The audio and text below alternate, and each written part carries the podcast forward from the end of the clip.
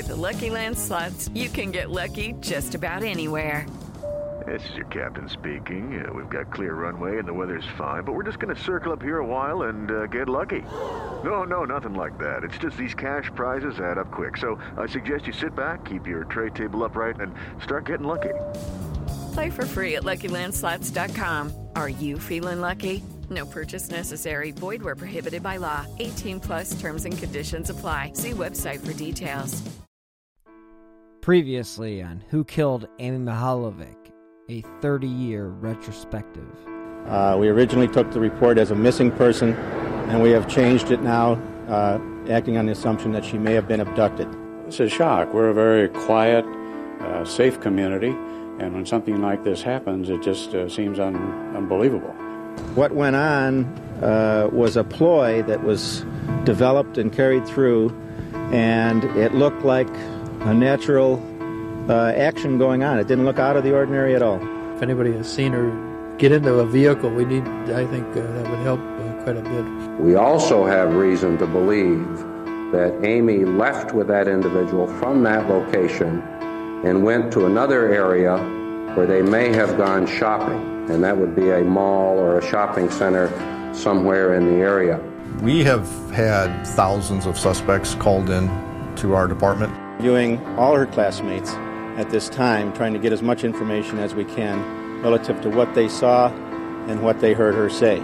Whoever did this was preying on, you know, this little girl and the love of her mother. Early this afternoon, an anonymous caller told the FBI Amy had been dropped off at Euclid Square Mall in front of the Florsheim shoe store. Within minutes, the mall was crawling with police. They searched inside and outside, but no Amy. I just want to, you know, reach out and put my arms around her and give her a hug. My instincts told me the searches wouldn't produce anything. That was just my instincts. I know they had to go through that as a part of the process. We have come to find out there was absolutely nothing regarding choir after school on Friday. Um, I, I, don't have any other information. By 6, Margaret called police to report Amy as missing. Tonight, Bay Village parents are keeping a watchful eye on their trick or treaters. It's kind of scary to think what happened. I'm glad we have our parents with us. Anybody who knew Margaret well to contact us. There are things that we would love to ask, ask Margaret that maybe Margaret would know. We're hoping that by having people who know Margaret well reach out to us, that we can ask them some of those questions we would, uh, you know, ask Margaret. And rather than not talking about it, we are being extremely open about it. Not that we're TV stars or people that speak in public or anything like that. You just do it because there's part of your life out there that's we need to get back back home. For something like this to happen in a community that is seen as safe, where people go to live to be safe, I think that kind of um, situation hit home with a lot of people. For something like this to happen in a community that is seen as safe, where people go to live to be safe, I think that kind of um, situation hit home with a lot of people. Live in Bay Village, Tracy Carlos, News 5. Nick from the True Crime Garage is back with us. He did a bunch of guest spots on the Who Killed Amy Mihaljevic series last year, and he is kind enough to join us again for the 30 year retrospective. And uh, thanks so much for joining me, Nick. Hello, Bill. Hello. Love the show. Thanks for having me back. Um, and here we are 30 years later. Would you have imagined when you were when you were 10 uh, i would that not. this, that this thing would have gone on for for 30 years? At 10 i was still under the belief that she i mean until her body was found in february of that year or later that year i was still under the impression they'd find her alive. Because there were so many sightings and stuff like that while she was missing and it just was one of those cases like you'd be playing catch or ball with your buddies or whatever, and you'd be like, "Oh, did you hear about the latest Mihaljevic sighting?" And I think even a week before she was found, I think there was even a sighting at a mall in, you know, someplace like Tulsa or something like that, and you know yeah, they were following up all the way up until the that day. And uh, no, I never thought it would be thirty years. Yeah, there was a one of the sightings that stands out to me, there was um, one in Oklahoma somewhere.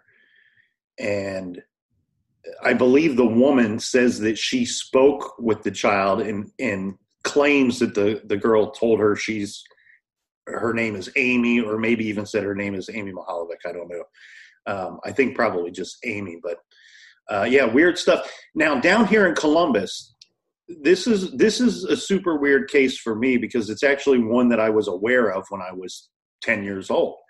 Um, I remember seeing the breaking news when she went missing, and to my best recollection, I believe that I was probably seeing the Monday news um, after school.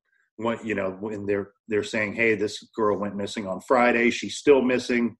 Um, so I guess it wouldn't have, in a sense, been breaking news, but I remember seeing it after school on the news, probably that Monday. And then down here in Columbus, it was a bit different because just being two hours away, you're still a bit removed. And I don't really remember hearing much about it between the time that she went missing and the time that she was her body was found.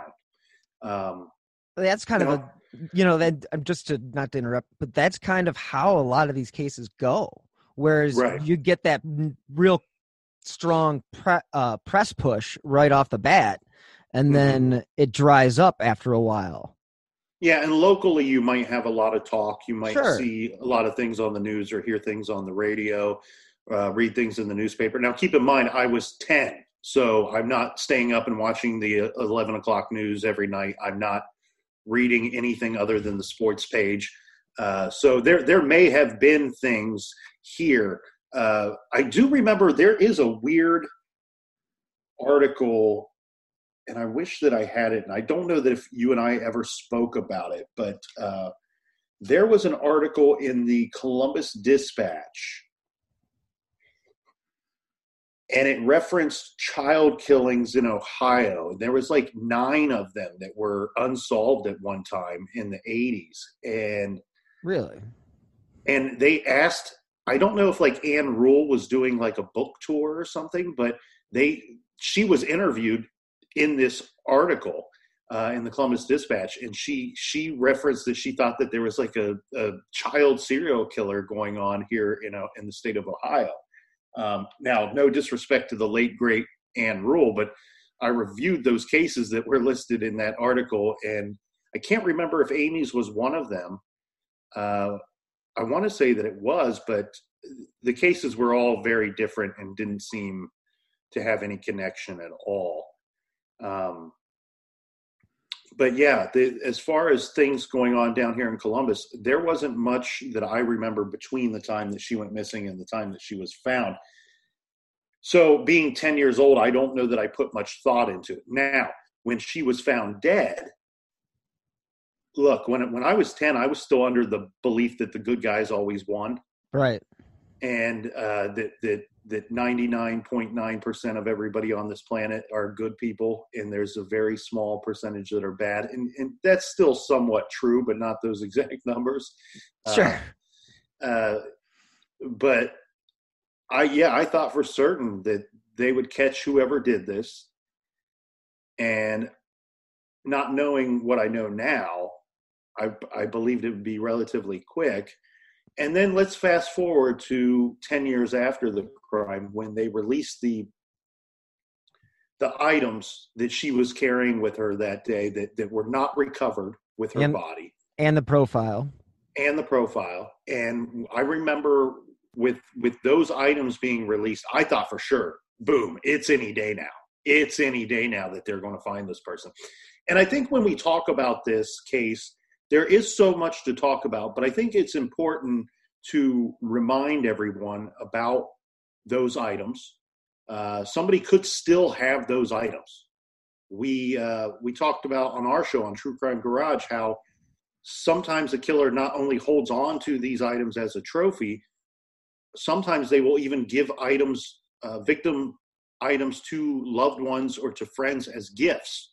Right. So there there could be somebody out there that is perfectly innocent of this crime but may remember receiving a pair of earrings as a gift or uh, may have seen somebody carrying a very, what I believe to be very rare uh, folder, that, that Buick best in class folder.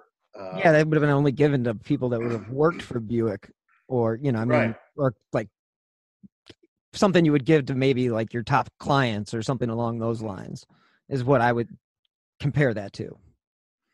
You know, the binder and then the the boots. I mean, her boots weren't there either. So, Right.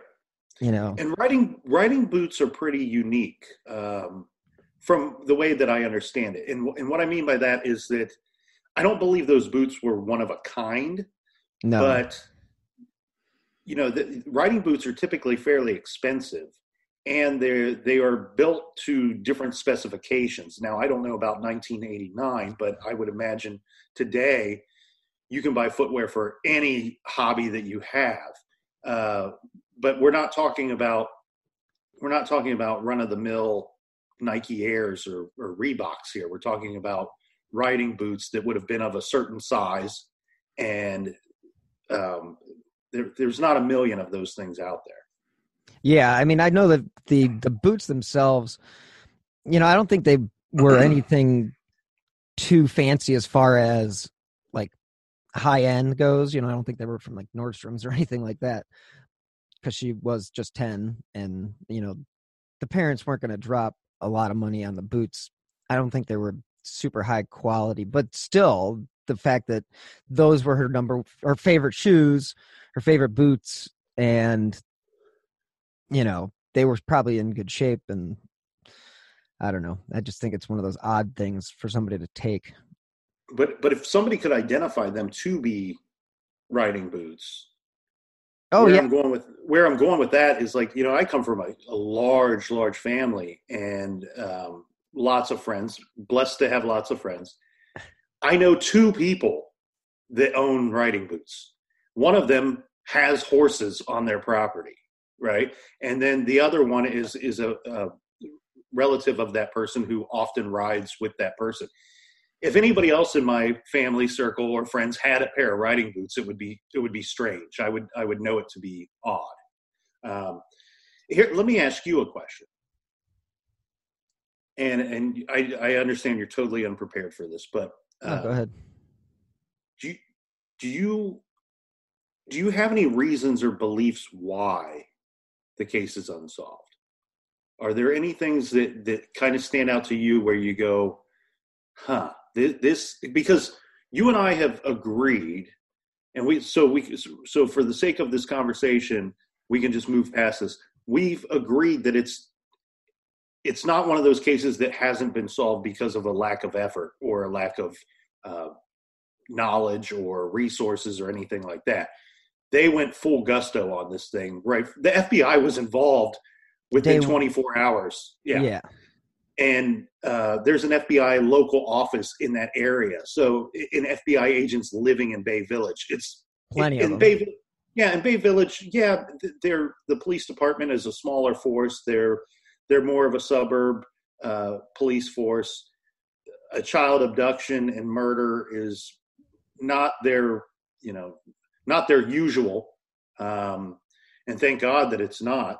But I also don't find them to be Keystone cops or or you know. Uh, I anything like actually, you know, it's funny. I actually think I think it was in either last week's or this week's part. I talked to Spaetzel about that, Chief Spaetzel, and I talk about how the Wetterling case. You can look at that case and you can see where they they dropped the ball, where they had interviewed the guy in. They had his name in his notes, in their notes. They went and looked at the freaking car for crying out loud. Right. So those situations, those are Keystone Cop blunders. In this situation, Spaetzel, I was like, I was like, you know, you guys. I, I didn't ask it the same way you asked me as far as why I think it's unsolved, but I did ask, or did make the comment that you pretty much had the best people out there working on this case that you could right away. It wasn't like something where they waited that extra day or they said, you know, you have to report the child 24 hours later. No, they took the child's, you know, missing person case like right away. I mean, they treated it as, as a missing, endangered child. The day, you know, right as right as she entered the police station. So, right, and for those things to have occurred, and for no resolution to come from that, it's surprising. But in the same breath, I will say that with all that that was going on, having the FBI and the local other you know detective bureaus and involved it just is one of those things that you have a lot of cooks in the kitchen. They all have good, intentions but communication back in 1989 where today everything's digitized and can be pretty much pulled up by anybody at some point or another if it's a phone company or text message or whatever conversation a chat message between somebody on you know on the computer that stuff didn't exist back then. So mm-hmm. you know everything was basically handwritten tips. So could a tip have slipped through the cracks? Absolutely. Yeah. yeah. But is that at any fault to the police or the people that were investigating the crime? I don't believe so because there weren't enough people to have witnessed the crime to you know to to to bolster any theories like they they had the two eyewitnesses but they were 10 year old kids and spaetzel will always remember or remind me of that like they were 10 and and he does mention actually about how they they grew up to be great kids they you know. But eyewitness testimony as we've known and we've come to know more throughout the years is the least reliable of all the testimonies eyewit you know eyewitness testimony. Well and let's get into that a little bit because that's really where my head's at right now. If you if you look at this case this is one of those weird cases where um, I, I can think of maybe a dozen where the composite drawing of the believed to be suspect has changed over time. Uh, it's a i believe that to be somewhat of a rare thing. The the first one well let's let's do this because there there's the what I call the famous one that has the image of two men on it and they look somewhat similar but if you really look at them closely they look very different. If you glance at it and if you just look at it very quickly it it really just looks like you mean this one? Yeah. Yeah the one that we're both holding up right now but um, if you just glance at it at first it looks like you're looking at the same image just one guy's wearing glasses and the other is not. Now when you really look at it you go oh these two individuals actually look quite different from one another. On top of that there was a, a composite drawing that went out before this. And yeah that's the like the super ugly guy. Um, and he looks like maybe a mesh of the two combined or something. I, I don't know the best way to describe that but here we are 30 years later. And one thing that I'm sitting here and I look, I've been diving back into Amy's case for the last week or two because on True Crime Garage, we're going to be talking about it again. And those episodes will be up uh, probably roughly about the same time this one will be. And yeah, you'll be able to download your shows after you, if you know, your show will be out before this one drops. So, yeah. So where my head is r- right now with the case is I and I've wondered this before, but it's really hitting home now on the 30 year anniversary. And we say anniversary, but it's really marking a very sad milestone. Yes. So it's not like a celebration. It's it's it's a reminder mm-hmm. of this is still unsolved that there's still a killer out there. There's still a very dangerous evil man out there who is for anybody listening that thinks that suspects somebody and has not put in a tip about them, remember this individual will always be dangerous and will always be evil and will always be capable of doing this again and doing very, very bad things. So do not hesitate. Make a phone call, report the person. But where I'm at right now with this thing, Bill, is I, I, I cannot get over the idea that maybe it's unsolved because he doesn't look anything like the composite. and that was the big concern with the composite being released when it was released. Now Mm-hmm. that, that is straight from the mouth of the chief of police. Uh, they did not want to release the composite sketch because of the fact that it seemed so generic and the fact that it was from two eyewitnesses that were kids. The Right. reason that they did release it was because they really had nothing else to go on. And Right. Other than the story from the friends that she was supposed to meet the guy they had $45 to spend. The two kids that told the story about her meeting the guy aren't the same people that saw the suspect though. This you know Right. these are these are four different children um that knew about or the two didn't know about the meeting but the other two had been told either throughout the week or the day of and they went to the police station the next day after Amy was reported missing. And in the Cleveland area, they did have it on the meet, you know, within the media, the crosshairs that night. And uh, that was un- unusual for, I mean, it's not unusual for us to get tips at the news station and to say, hey, we're looking for this child. Um, I just think it's the fact that it was a suburb that doesn't see a lot of crime. It's very demographically speaking wealthy and just there's a low crime rate. So it's just to see that occur in that city. And for me, I remember waking up the next day. You talk about seeing it on the news like that Monday, I would have seen it on the front page of the Plain Dealer the next day because no matter what, you still see the front page of the paper, even if you are going for the sports page. So, Mhm. you know, and so while I'm looking at the headlines, kids are going into the police station and telling them what they saw. So it's, it's, yeah, the sketch has probably been a big deterrent because Spaetzel even said in our many talks that they followed up so many lookalike leads. It was just such a waste of time. And people wanted to get back at one another. He said, he even referenced, like, you know, if a girlfriend was bad at her boyfriend, she, you know, she might call Right. up and be like, hey, that's, that might, that looks like this so and so. And, you know, they'd have to go and investigate it. And that's more manpower, more man hours. And I think they did spend a lot of time chasing their tail in that regard.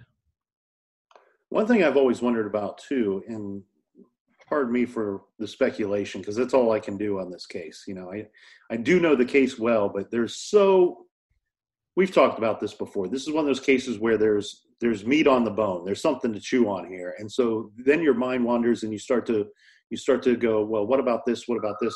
And um, the one thing I wondered about, and we talked about this a little bit, was the phone call from Amy to her mother while her, while Margaret was still at work, and this buys the the killer a little bit of time. There has been some recent debate if if he was if she was in his company at the time of that call. The timelines I've seen, there's no question to me that that he was there and uh, orchestrating that phone call in some manner. Now, yeah. I've wondered about that too. If if they could have, because I really think that phone call only could have come from about three different sources: one, a payphone; two, a motel room; or three, wherever he was going to take her. Um, and for that, and I, I know that we say, uh, what was the area code back then? Two one six. Correct. Okay, so anything within 216 area code, we're not going to be able to have any kind kind of log of it. But a payphone within the 216 area code, you would, I mean, they are billed as such because you are paying for that call. So, and I don't know this to be fact, but I've always wondered, like, shit, man, couldn't you have done? And a 40 mile radius is a big radius, but um, there would have only been a certain amount of time between the time he walked her away at the plaza to the time that that phone call was made. I feel like you could have done some kind of data dump or something and, and figured out a call to the trading times Right. maybe what what what uh, payphone it came from. Now, if in fact it did come from a payphone, may not lead you to the killer. Um, he could have drove in any direction afterwards. But what could have more- possibly gave you?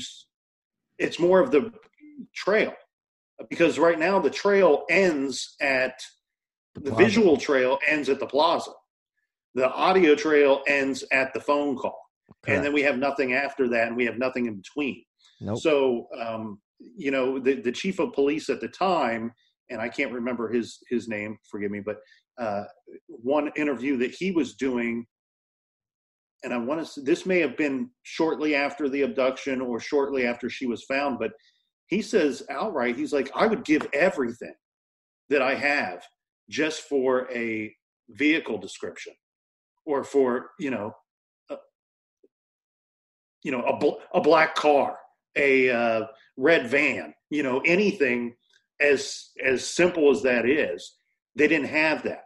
Um, and if or if they did if any of those reports came in which we we kind of know that that some reports like that did come in but they obviously didn't they followed up on them and it didn't go anywhere. Um, yeah the description of this guy of the killer is not great and it might have hurt the investigation. It also is a get it's a it's a cop out.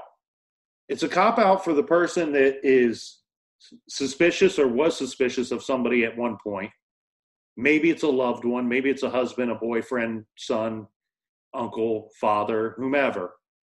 Somebody close to them that they were suspicious of. And as uncomfortable as that feeling was it was so easy to look at the composite and go well i'm wrong. It can't be him. He doesn't look anything like that. I'm not calling anybody. And when you review this case and when you see dick wren talking about this case when you see phil torsney talking about this case and spaetzel what they're constantly trying to remind us is we still need that call. We still need the public's help. That is what is going to solve this case. Don't let anything deter you from making that tip. Don't don't look at the composite and go, "Well, it can't be him. He doesn't look like that." Call in the damn tip. Don't don't hear something. Uh, oh, some teacher that that moved to Florida did this don't hear that and go, well, I don't need to to tell anybody what I know or something that I saw Right. because it's 30 years. They don't know who did this. They've said outright, we don't know who did this. They've had good suspects over the years, but they've and you and I have talked about this too. Okay, round two. Name something that's not boring. A laundry? Ooh, a book club. Computer solitaire, huh? Ah, sorry, we were looking for Chumba Casino. That's right. ChumbaCasino.com has over 100 casino style games. Join today and play for free for your chance to redeem some serious prizes. ChumbaCasino.com. No purchase necessary. Where prohibited by law. 18 plus terms and conditions apply. See website for details. If if there was somebody that they liked for and had circumstantial evidence on, they would have found a way to bring charges against that individual. One They would have had a, a grand jury hearing. They would have made people talk that haven't spoken, and they would have built a case against that person. That hasn't happened. So what that means is whoever was a suspect, whether it be in the public's eye or in law enforcement's mind, we don't have the guy yet. Now his name might be in the file somewhere. You've seen the boxes. There's, I mean, how, what kind of mountain of papers is that? Uh, there's a good chance his name is in that file somewhere, but they don't have the guy. And and and very likely, he's probably never been one of the top suspects, whether it be in the public's mind or in law enforcement's mind. Yeah, and I know that. I mean, I, last time last week when I spoke to Chief Spaetzel, I, you know, I always try to ask the question of, you know, do you feel like you're one step away from having the guy? Like you just need that one last thing, and the answer is always no because they just they they're not there. They they need the public's help, and they want to emphasize that just because something's out there in the media does not mean that it's true, and it you know, it's they just want everybody to know that all the people that have been reported on or suspected in this case have been thoroughly thoroughly you know vetted and it's just that it's just one of those things that if they felt like they had enough i even asked spaetzel all about this. I said listen let me hear about the circumstantial case that you had because he references a case bay does not have a lot of murders but right um in 2001 or 2000 something like that some guy got murdered at one of the mansions on on the lake right pretty much a half a mile from the plaza where amy was abducted but Right. they were able to pull all the phone records and do all those things and they were able to without any physical evidence they were able to prosecute get a conviction you know sent the guy to jail uh and they were able to do, do that with the phone records and all that stuff. And it's like i asked him i said that's just so frustrating and it has to be so frustrating for you as an investigator to know that just 10 years later you know you were d or 10 years earlier you could have been using the same technology if it was available and you would have been able to catch the killer. So you know we wouldn't be 30 years talking about it I also wonder too, like in the early stages of the investigation, when you referenced earlier that when you were 10, you thought they were going to find her alive somewhere. mm-hmm. And, um, you know, I think, what was it, just a day or two in, in they, somebody phoned in a tip that she was dropped off at the Euclid Mall. And they, they spent a lot of time running around in the mall looking for her. Yeah, Um, the Euclid Mall comes up a couple times, and I, I still have never been able to pin down what exactly the story is. If that's where they thought that she may have made the phone call from. I mean, if you know this Northeast Ohio and the city of Cleveland, to drive all the way over to Euclid, I, I mean, you're going from the suburbs to through downtown to the east side of Cleveland, or through the east. you could get there in 40 minutes though. Sure, sure. Uh, it, it might be a little more difficult at three, four o'clock in the afternoon on a Friday, but You'd still um, be able to do it. you could do it. You could do it. And I, I mean, I guess where you're going with that is that that's where the suspect could have been from or that part of town because that's still the 216 area code. Yeah. Especially, you know, still to this day, but um back then for sure. But yeah, it's uh I I cannot believe that if it is the sketch that has thrown everything off, it, it it's it's a shame because you know, you really shouldn't take eyewitness testimony or eyewitness sightings like you should take you should take them with a grain of salt because of the fact that dude you bump into somebody i've been told this analogy before you bump into somebody at the mall two days ago and somebody Yeah. comes up to you today and asks you what did that guy look like i don't know i mean it's like what did i eat for breakfast last thursday i don't know Well, and you tend to only remember things more vividly if they're extraordinary. You know, um, if if the guy was wearing a jacket that looked like something Elvis would wear, you would remember the jacket. Right. You might not remember him so much, but you would remember the jacket. This dude is milk toast. This dude is plain Jane. Um, you know, he fits into the background. for a reason i think Yeah, and and that's one thing that they kept saying early on in this thing is this guy would have had he would have been familiar with the area enough to know some things about the area and feel comfortable there. But he wouldn't be so close to the area or from so close to the area that somebody would recognize him. Um, he wouldn't he wouldn't go to the plaza believing that somebody would recognize him by by name or occupation or anything like that. So that's your fine line right there. And I know that's kind of a profiling thing, but I, I believe it to, to be true. And to hear several law enforcement officers and agents to say that multiple times over the year years. I believe that to be true as well. The Euclid Mall thing is just weird to me, and I don't want to spend too much time on it, but I do want to get, mention that anybody that's followed this case, I've talked to multiple people about this case that are from the area that have followed as long as me and you have, and it's one of those weird things. It comes up in conversation. Nobody really knows why it comes up in conversation.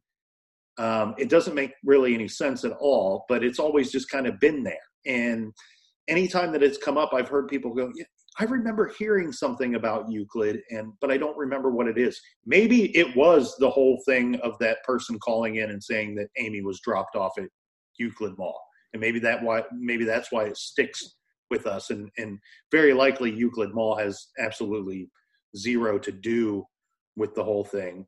Yeah, um, and and on top of that, I would say that if they were going to be going to any mall, and this is you know this is just like the game telephone. I mean, who knows if it was Elyria or Euclid because Midway Mall is in Elyria, and that would be the more practical way place to go if you're going to end up taking her to Ashland because that that right. way you'd be going the back roads to 83 and nobody would know the wiser.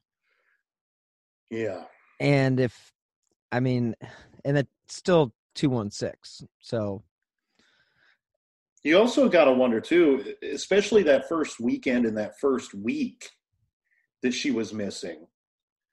When they're talking to individuals for whatever reason at all, those are going to be a much different interview, much different line of questioning, much different interaction than once her body is found in, in February of 1990. And the reason being is you are operating as an investigator under a different level of haste. She could still be alive. You're looking for different things when you're talking to these people, and your your line of questioning is going to be different and probably hurried because you it it's like a, um, you know when you when you've and I hate to say this, but what the hell? It's like when you lose your keys. You check one place real quick and you move on to the next place, you move on to the next place, you move on to the next place until you find your keys. Same thing with this poor child. They're out there hoping to find her alive. I'm only going to talk to person X so long until I feel I can move on to Y and Z. And you wonder if during the course of that, if we've talked multiple times on True Crime Garage and on your great show about this dude, this killer just got lucky on a lot of things. He's not Hannibal Lecter. He's not. Um, and you know what? Why is that the go-to when we want to like bring up like some brilliant criminal? Yeah, Hannibal he's a, he's a he, fictional character. One, he's fictional, and he was apprehended. he was in prison when he comes up. yeah, so, so so he wasn't so brilliant, but um, yeah, this guy wasn't smarter than the cops. He wasn't smarter than the community. He wasn't smarter than the FBI. He just got lucky. And yeah. he remains lucky to this day. There's somebody out there that could end this dude's luck, could end his luck. Somebody knows something, and not to steal a line well, from CBC, but you know, seriously, yeah. you know, somebody has to know something about well, and, what happened and then they found those stupid sweatpants uh, over by Holly Hill Farms in the in the first few days, and spent so much time over there for the for the whole first week or ten days. Mm-hmm. I mean, they went through there with a magnifying glass and a fine tooth comb, uh, flying uh, planes and helicopters over the property. And the pants weren't even hers. Yeah, yeah, and it's it's you know, like what I referenced when we talk about Maura Murray on True Crime Garage or um, JonBenét Ramsey case. It's it's a similar situation where the police, detectives, whoever's responding, you almost believe you're showing up to one type of crime, and it in the in the you soon find out that it's a, a different crime, and that that's always very difficult for law enforcement. There are things that can be lost in those early days and early stages of the investigation. And who knows what what could have been missed when spending so much time at Holly Hill Farms. which I don't fault the police for doing so or the FBI for doing so. That would be a natural place to go. Um, you know, you're you're probably working under the assumption that the abductor knew Amy and likely knew Margaret because of the phone call when he says, "Hey, I work with your mother." Um, anybody at Holly Hill Farms would have known both Amy and Margaret in some at some level, at some capacity. Now Uh, that's whether that's one part that I will I have trouble believing that there's any connection between the killer and Margaret as far I don't as I don't think that there is. because this guy is cunning enough to make a phone call to convince a girl to come with him. I highly, highly doubt he would say, "Oh, and I work with your mom." Eh, he- He's If he was No. actually connected to her. if he was actually connected to her. There's just no way. I'm you're already making a taking a chance by calling this girl at home. That's you're already breaking the law. I mean, technically, you're an adult. You shouldn't be trying to arrange meetings with you know underage children. I, I mean, there's a there was a whole Dateline series on this kind of stuff. uh, you know, but nonetheless, it's still it's like he's making a phone call. He must. I don't know. I just, you know, I was talking to the captain and we were talking about Madeleine McCann and we were talking about how she had been there for five or six days at the time that she was abducted. And that would have given somebody in that area enough time if they were going to do something nefarious or there was some sort of ring in that area, pedophile ring, sex trafficking ring, that they would have had enough time to figure out a way to get to her. And Yeah. I feel Th- th- like those people were following the same routine day Night- after day. Right. Even if it was just for five or six days, it was a very similar routine every single day. And shit, it, you know, if you by the time you see it the third time, you go, "Oh, well, this is the blueprint for what's going to continue to happen." Eh, well, absolutely. And then the captain also mentioned like somebody at the bar could have been keeping an eye on them and communicating to somebody on the outside about you know they're still here and make your move and it's just one of those i hate to say it but it's like there are so many sickos out there that have different desires as far as ages go and what they're attracted to and how far they'll go to get that high or you know get off on whatever they're getting off on it's just it was definitely in amy's case definitely something sexual um so i believe it was somebody that had seen her on the regular because he knew enough to to make her comfortable. That's just the way i feel about it. I mean there's there's got to be some way that he knew her in some form or fashion. Maybe it was just visually but I, I do agree with that, and and everything you're saying is similar to what some of the best and brightest FBI agents were saying about Amy's case. But then I go to this, and this is one of our first conversations about Amy's case. Is if I let's pretend I'm the the the offender, I'm the perpetrator. I'm going to I'm going to carry out this this plot if I see her and decide that I'm going to to try to take her and I have this idea that I'm going to get her to meet me somewhere. If I know nothing about her family, nothing about her schedule, just playing the the odds, I'm going to call her home shortly after school. This would be around the three o'clock hour. Um, this is I'm calling at this time because I believe that her parents would still be at work. She might be home alone. That's not hard to figure out. Uh, you don't need to know the kid or parent's schedule to come up with that on your own. And then the other thing, too, is the reference of I work with your mother. is so interesting to me because we've talked about this before. If in fact it's a one parent home, and I don't know if she lives with mom or dad or both, I'm going to pick mom because most of the time, even in a single parent home, the child lives with their mother.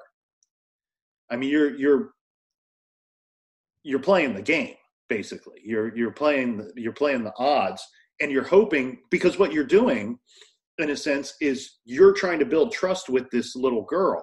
You're trying to get her to trust you, and therefore you have to get some things right during that conversation for her to believe you, for her to believe that you are who you say you are. Because Yeah. if you strike out, she's not meeting you. No. No, I. Yeah, I mean, there's so many.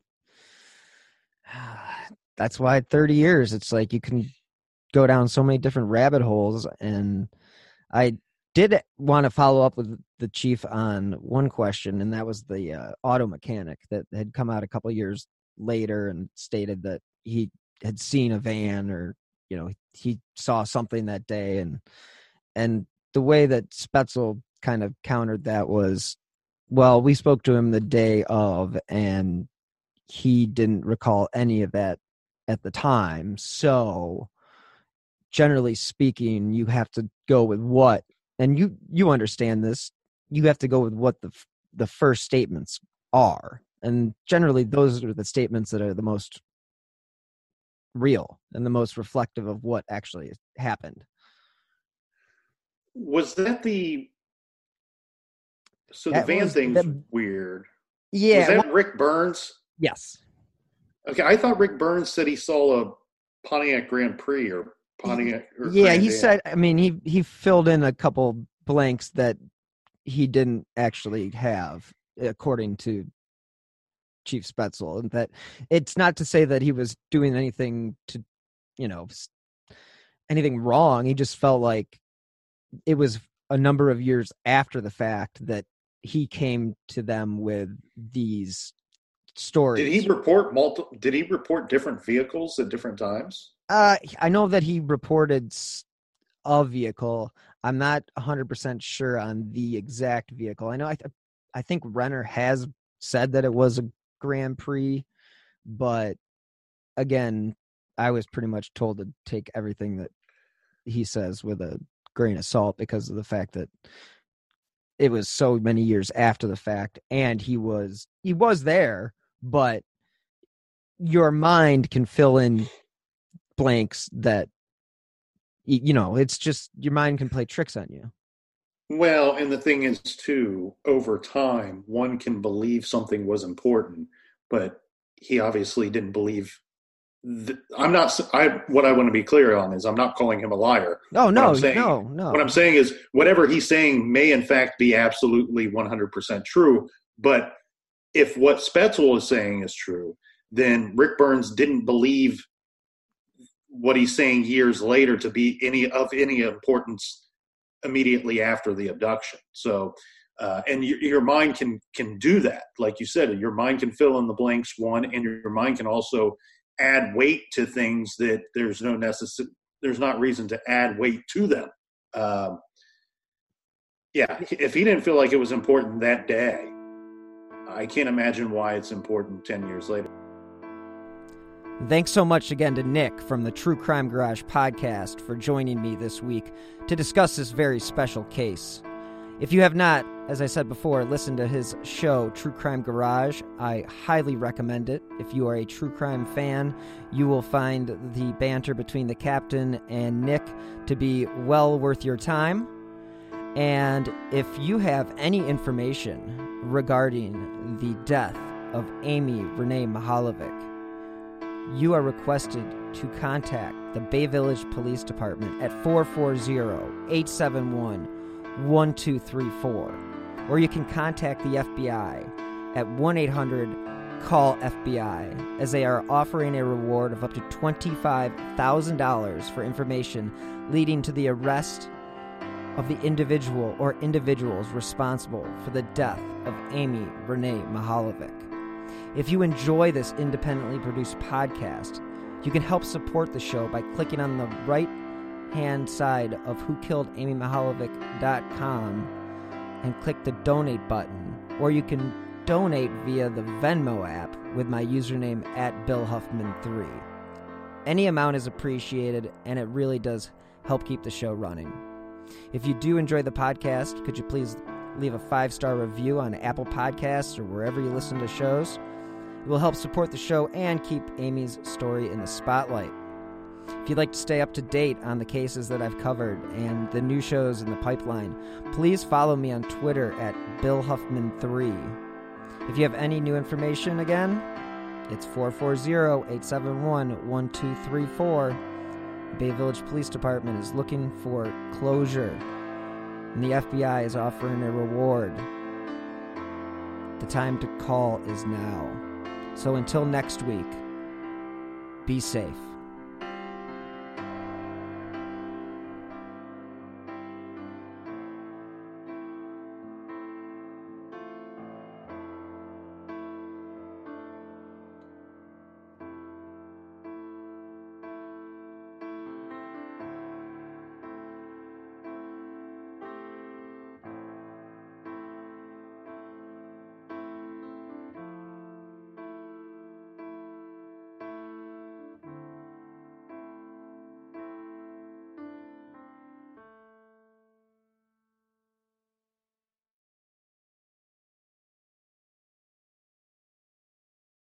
Step into the world of power, loyalty, and luck. I'm gonna make him an offer he can't refuse. With family, cannolis, and spins mean everything. Now, you wanna get mixed up in the family business. Introducing The Godfather at ChumbaCasino.com. Test your luck in the shadowy world of The Godfather slot. Someday, I will call upon you to do a service for me. Play The Godfather now at ChumbaCasino.com. Welcome to the family.